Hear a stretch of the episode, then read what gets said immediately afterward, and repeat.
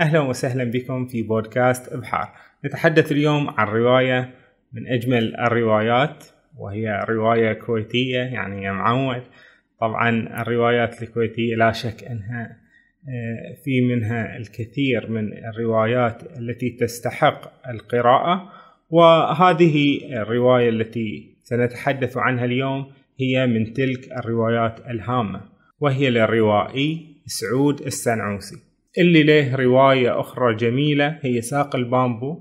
وإذا الله وفقنا نسوي لها مراجعة. فحياكم يا محبي الروايات. لنتحدث عن هذه الرواية بشيء من التفصيل وسنحاول بقدر الإمكان أن لا نخل بأحداث يعني لا نحرق القصة. فنحن نشجع الجميع على أن يقرأوا الرواية. ولكن لمن لا يريد أن يقرأها لا يملك الوقت لقراءتها. فيمكنه الاستماع إلى هذا المقطع فقط ويفهم جزءا كبيرا من الرواية وماذا تهدف هذه الرواية بالتحديد. فهلموا جميعا.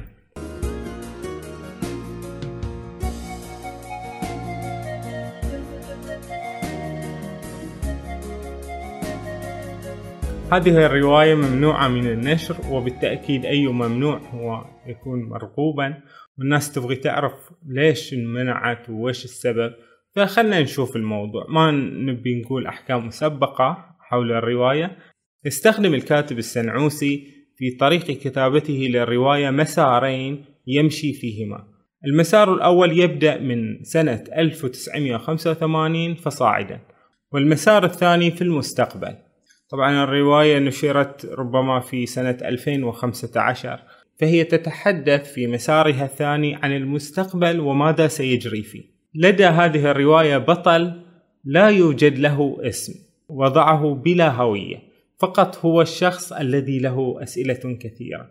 هذا البطل يعيش في منطقة السرة في الكويت في حيهم ذلك الحي الذي يسكنه نسيج اجتماعي مختلف متعدد المذاهب. فبطلنا تبدأ قصته من سنة 1985 وكان طفلا لا يتعدى الست أو السبع سنوات.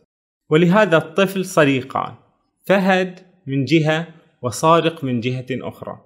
ففهد ينتمي إلى أسرة سنية وصادق ينتمي إلى أسرة شيعية وهما جيرانه في ذلك الحي. وبطلنا هذا يعيش مع هاتين العائلتين بالخصوص عائلة فهد. فأبو فهد هو صالح وأمه عايشة وجدته حصة. فحصة هي جدة صديقه فهد.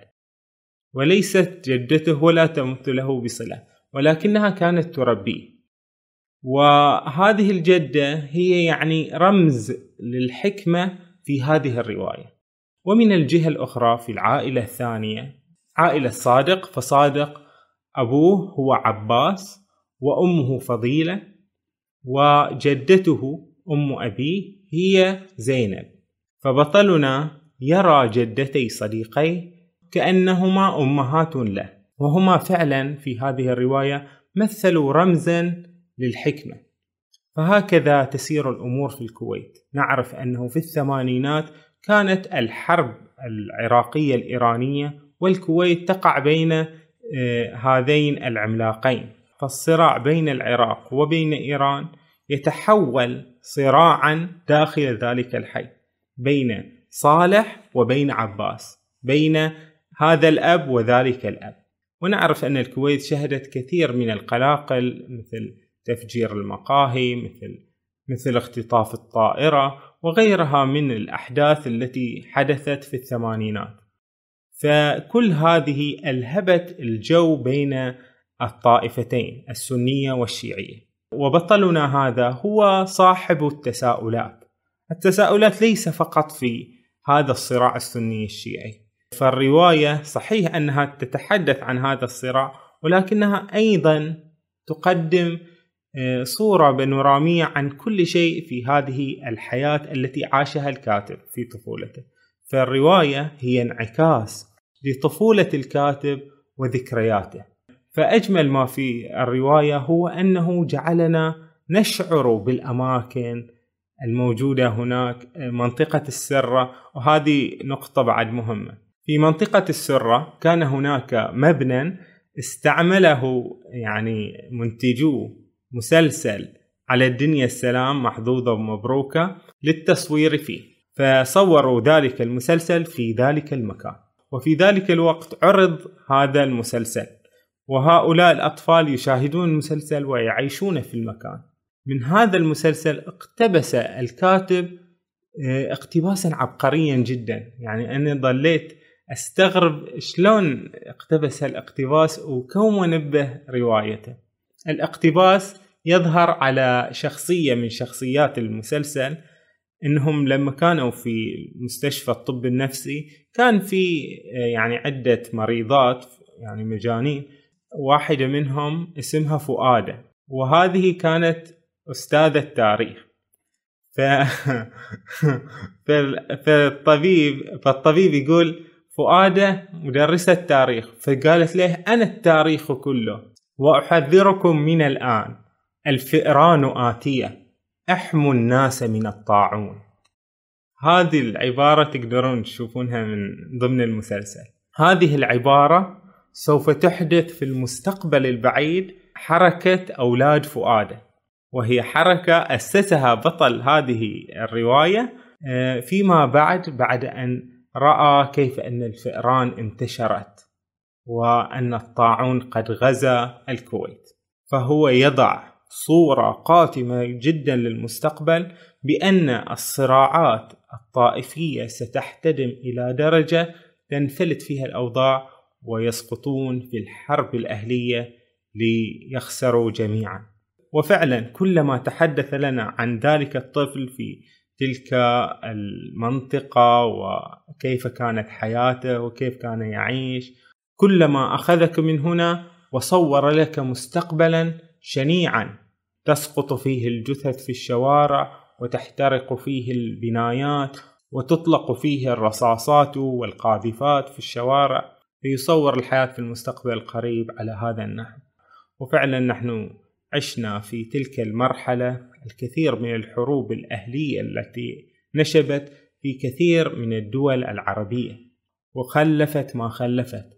فتنبيه الناس عن خطورة تأجيج الصراعات الطائفية والعرقية وغيرها هو أمر مهم جدا. وكلما قرأت الرواية وجدتها وطنية آه، لها قلب مفعم بالحب للجميع لجميع الطوائف لجميع الأعراق لجميع الجنسيات. فمن الغريب أن تمنع مثل هذه الرواية إلا إذا كان سبب المنع يتعلق بالكلمات الحادة التي استخدمت في هذه الرواية حيث أن الرواية استخدمت بعض الألفاظ النابية والعبارات العنصرية والطائفية التي تجري بالفعل في المجتمع دون حرج فقط لتخبركم ماذا تفعلون فهي تكاشفنا بما يحدث فعلا في المجتمع.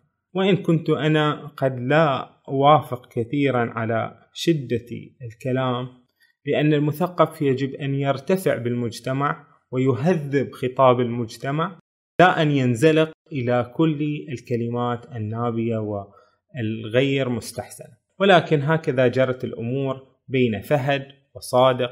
دائما ينشأ الفتى على ما عوده أبوه.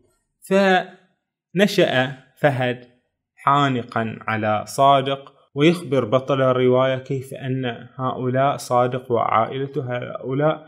الشيخ يكفرهم أصلا. الشيوخ كل شيوخنا يكفرونهم. ثم يذهب بطل الرواية إلى صادق فيقول صادق كلاما شبيها بذاك بأن فهد وغيره من أهل السنة أهل البيت لا يحبونه في مدرسة هؤلاء الأطفال الثلاثة لديهم صديق يمني لديهم أصدقاء فلسطينيين مصريين كان مجتمع آنذاك قبل الغزو العراقي فيه الكثير من التنوع. ولما يحدثنا بطل الرواية عن حيهم يتحدث عن الحلاق الباكستاني والبقال الإيراني وبائع الزل اليمني وكذلك راعي سيارة الأسكريم الفلسطيني. رأى طوائف مختلفة رأى البهرة ورأى الشيعة ورأى السنة ورأى الأمريكان وتساءل في هذه الرواية آه، ووضع أسئلة عظيمة لأن الروايات أجمل ما فيها أنها تقدم الأسئلة لا أن تطرح الأجوبة. وكان أساتذته يضيقون به ذرعا إذا سألهم سؤالا ذكيا. فهذه الأسئلة الذكية تحتاج إلى شخص حكيم ليجيب عليها. فأين يا ترى يوجد ذلك الحكيم؟ إنها بالطبع أمه حصة. كان في بيت أمه حصة ثلاثة نخلات ونعرف أن أمه حصة هي جدة صديقة وهذه عادة جميلة لدى الكويتيين. فالكويتيين في ثقافتهم يوجد هذا الحس أن يسمي الشخص آه، المرأة التي يعني تكون في مقام أمه يسميها أمي أو يسميها خالتي وللذي في مقام أبي يسميه عمي. يوجد هذا لديهم بكثرة. فأمه حصة في بيتها يوجد ثلاثة نخلات. واحدة منهم أخلاصة واحدة برحية وواحدة سعمرانة. أنواع مختلفة من النخيل. هاته النخيل قد جاء بهم أبو صالح زوجها من ثلاثة مناطق مختلفة. واحدة جاء بها من القصيم وواحدة جاء بها من البصرة والأخيرة جاء بها من الأهواز. فهذه الثلاثة نخلات مع استمرارنا في القصة وفي تأملات هذا البطل يراهم على أنهم آه، تمثيل رمزي لهم هم الأطفال الثلاثة. فصادق وعائلته. قد جاءوا من مكان مختلف عن المكان الذي جاء منه فهد وعائلته. وما يهم ليس المكان الذي جئنا فيه بل إننا الآن هنا. منغرسين في هذه الأرض. ليس لنا غير هذه الأرض. فإذا كان ليس لدينا غير هذه الأرض ولا نعرف غيرها فيجب أن نتكاتف وتكون قلوبنا على بعض. هذا ما يريد الكاتب إيصاله. من دون المرور ببرنامج محو الأمية الذي ترعاه الدولة واقتداه والذي فشلت فيه أمي حصة. رغم ادعائها الأبلة في نحو الأمية قالت لي ممتاز تلقت أمي زينب تعليمها في العراق حتى المرحلة الابتدائية قبل زواجها بجد صادق عبد النبي وتركها بلدها. كانت مصدر اعتزاز حفيديها لأنها تقرأ وتكتب ولأنها تنتمي إلى عائلة عراقية عريقة. متعة أمي زينب التي تشتهر بها في حينا هي الذهاب إلى فرع السوق المركزي وشراء حوائج المطبخ مشيا على قدميها. وفي كل مرة يلومها مدير السوق على الإعاقات التي يلحقها الإسفلت بعجلات العربة يا حجي العربانة للاستخدام داخل الفرع مو برا. تعنفه هسه لازم أذكرك مرة ثانية وليدي عباس مساهم في صندوق السوق. أخصم كلفة التصليح من صندوق مساهمته رقم 364 لم يقتنع الرجل يوما بردها. ولم يقوي على إقناعها. تذكره دائما بمبالغ المساهمين من سكان المنطقة وقت تأسيس السوق المركزي لجمعية السرة التعاونية. أصرت جدة فهد على دخول جدة صادق رغم ضيق الوقت لتحضير سفرة الإفطار قبل أذان المغرب رغم اختلاف التوقيت بين البيتين. تغرب شمسكم عقب شمسنا بعشر دقايق ليش العجلة؟ تناكفها أمي حصة. تطل أمي زينب وراء باب السور الحديدي على الحوش بوجه هذه الخطوط الغائرة وعباءتها وحجابها المحكم على جبينها وذقنها بصورة لا تشبه حجاب أمي حصة. تجر أمي حصة خطواتها نحو الباب تستقبل أمي زينب. تقبل جبينها كما لم تفعل قط. نستغرب هذا القدر من الاحترام للجارة تلتفت جدة فهد نحونا مبررة قبلتها. واجب نحترم الكبير. تنتفض أم عباس تقسم بلهجتها العراقية. رافضة. أحلف بالله أنت أكبر مني. تضرب أمي حصة صدرها بكفها تحملق في جارتها. خرفت يا أم عباس. تقضي العجوزتان وقتا عند باب الحوش. في إثبات أيهما أصغر سنا في حين نتابع ثلاثتنا المشهد. بمتعة تفوق متعة متابعتنا لنزيلات مستشفى الطب النفسي في مسلسلنا التلفزيوني.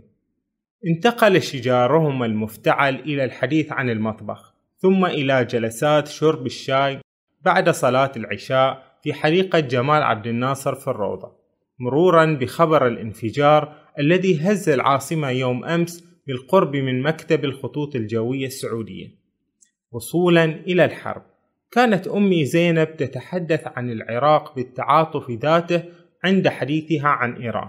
وجدتني أضعف من أن ألجم سؤالي. قاطعتهما بعد أن ألقيت آخر ثمرات نبق جمعتها داخل السلة. بيبي زينب من تشجعين؟ إيران أم العراق؟ التفتتا إلي. أجابتني أمي حصة. هذه حرب الله يجيرنا. ما هي مباراة كرة قدم يا خبل؟ لم أعر بالا لإجابتها. كنت أنظر إلى عيني أمي زينب هزت رأسها تمط شفتيها آه من بطني وآه من ظهري.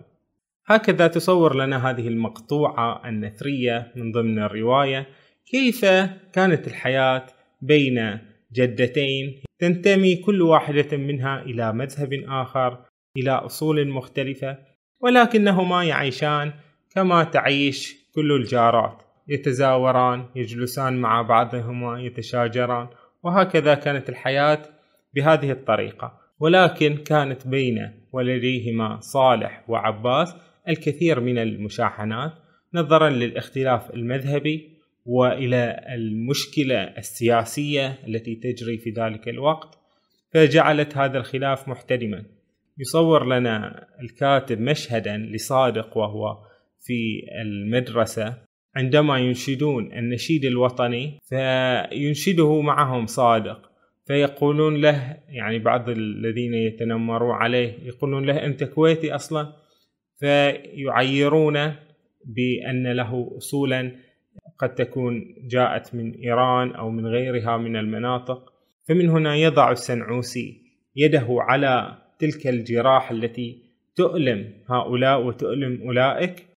وعلى كل الأخطاء من وجهة نظره وعلى آه، كل معوقات التعايش التي تحصل من أجل أن نتفادى هذا الأمر وأن نكون مجتمعا أكثر تسامحا مع بعضنا البعض. يمضي الزمن بهذا الطفل حتى يأتي فصل مهم من فصول الرواية وهو الفصل الذي يتعلق بفترة الغزو العراقي للكويت. وفي هذه الفصول أبدع كثيرا الكاتب بسرد تفاصيل الأحداث وكيف عاشها هؤلاء من داخل بيوتهم كيف كان الخوف من منظور هذا الطفل الذي يشاهد يرى كيف أن هناك آه، أناس يسقطون قتلى من صفوف الكويتيين وكيف أن أبطال القصة يقعون في مصائب جمة.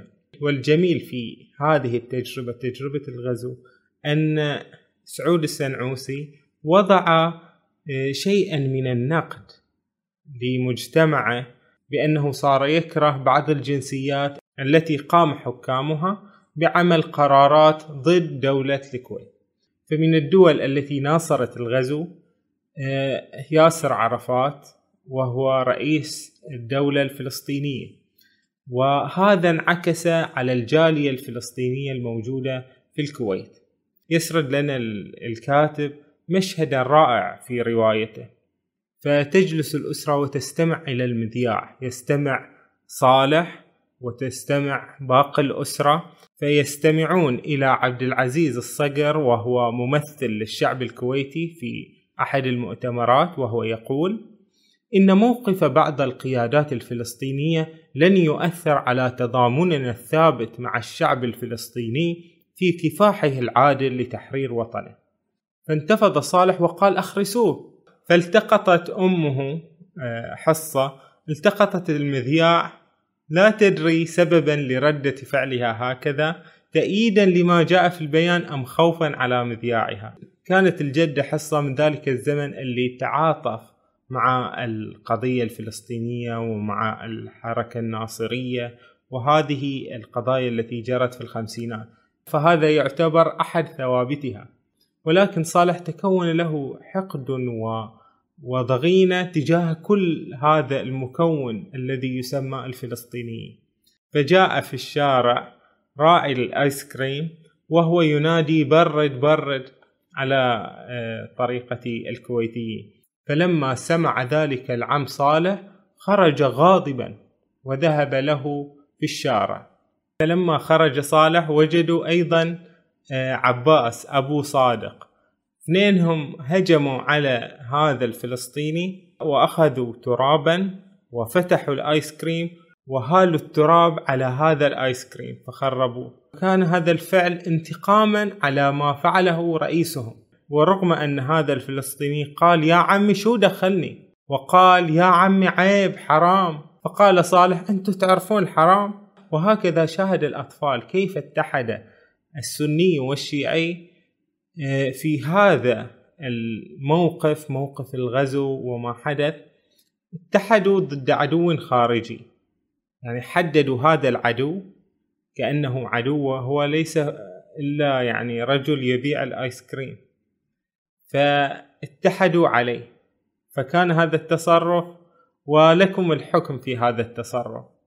هنا يقول الكاتب لا شأن لكم بمنظمة التحرير لا شأن لكم بما لا تفقهون لا شأن لكم بشيء عدا رجل لاسمه على ألسنتكم طعم الفانيليا والشوكولاتة والكراميل رجل بوجهه الكهل الذابل بلحيته النابتة زغبا أبيض وبشرة حمصتها الشمس اختفت نداءات البرد برد غادركم أبو سامح الفلسطيني هكذا من منظور الأطفال.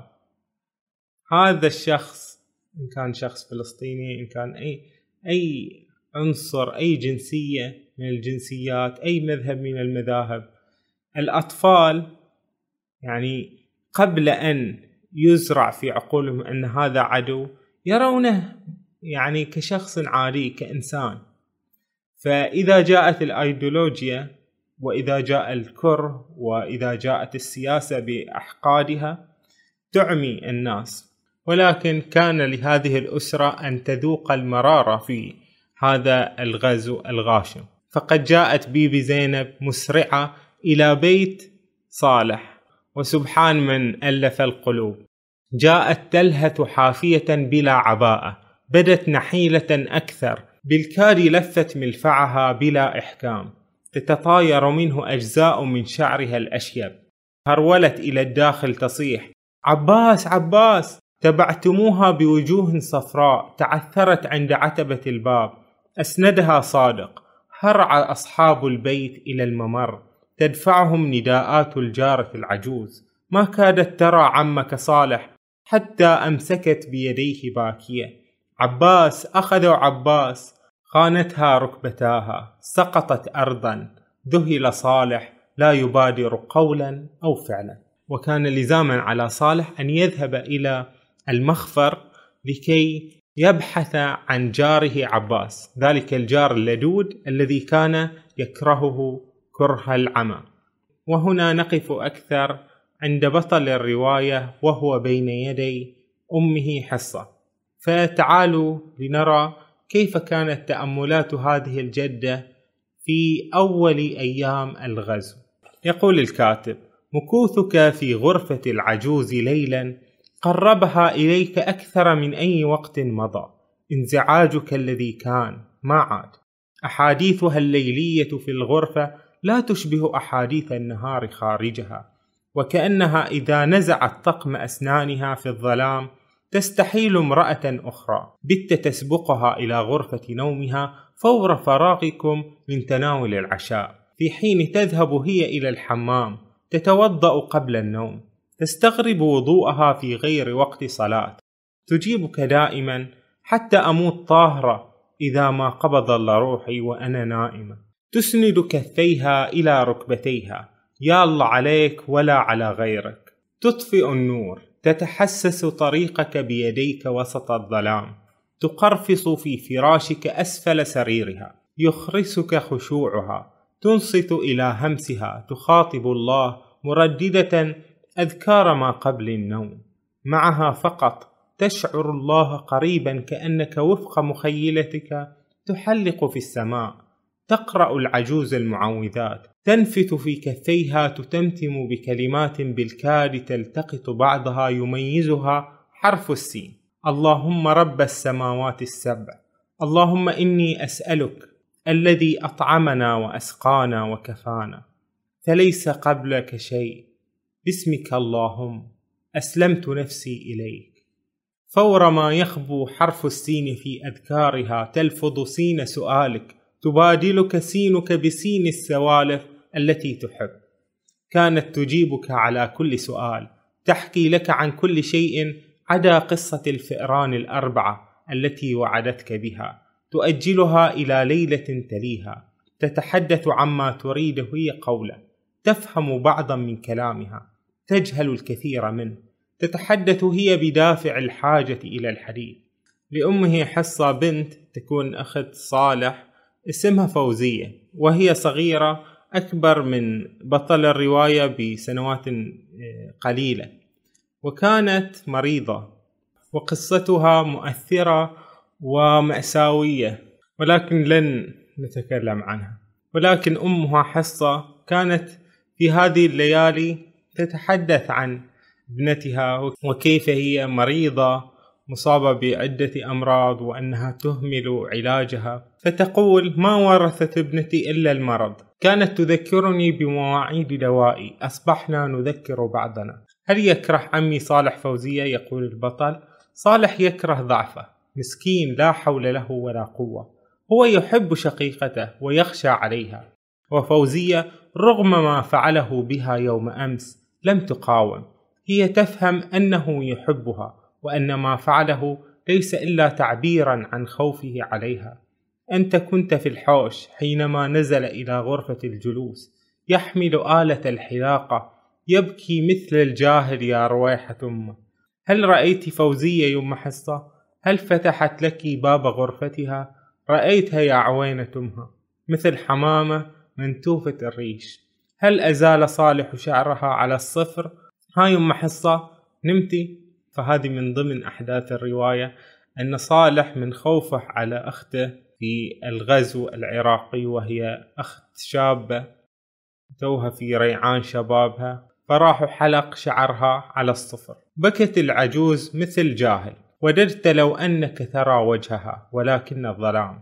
توقفت العجوز عن البكاء تستغفر ربها. راحت من دون أن تسألها تتحدث عن صالح. صالح الله يصلحه. ابني وليس ابني. منذ صغره لا أفهمه.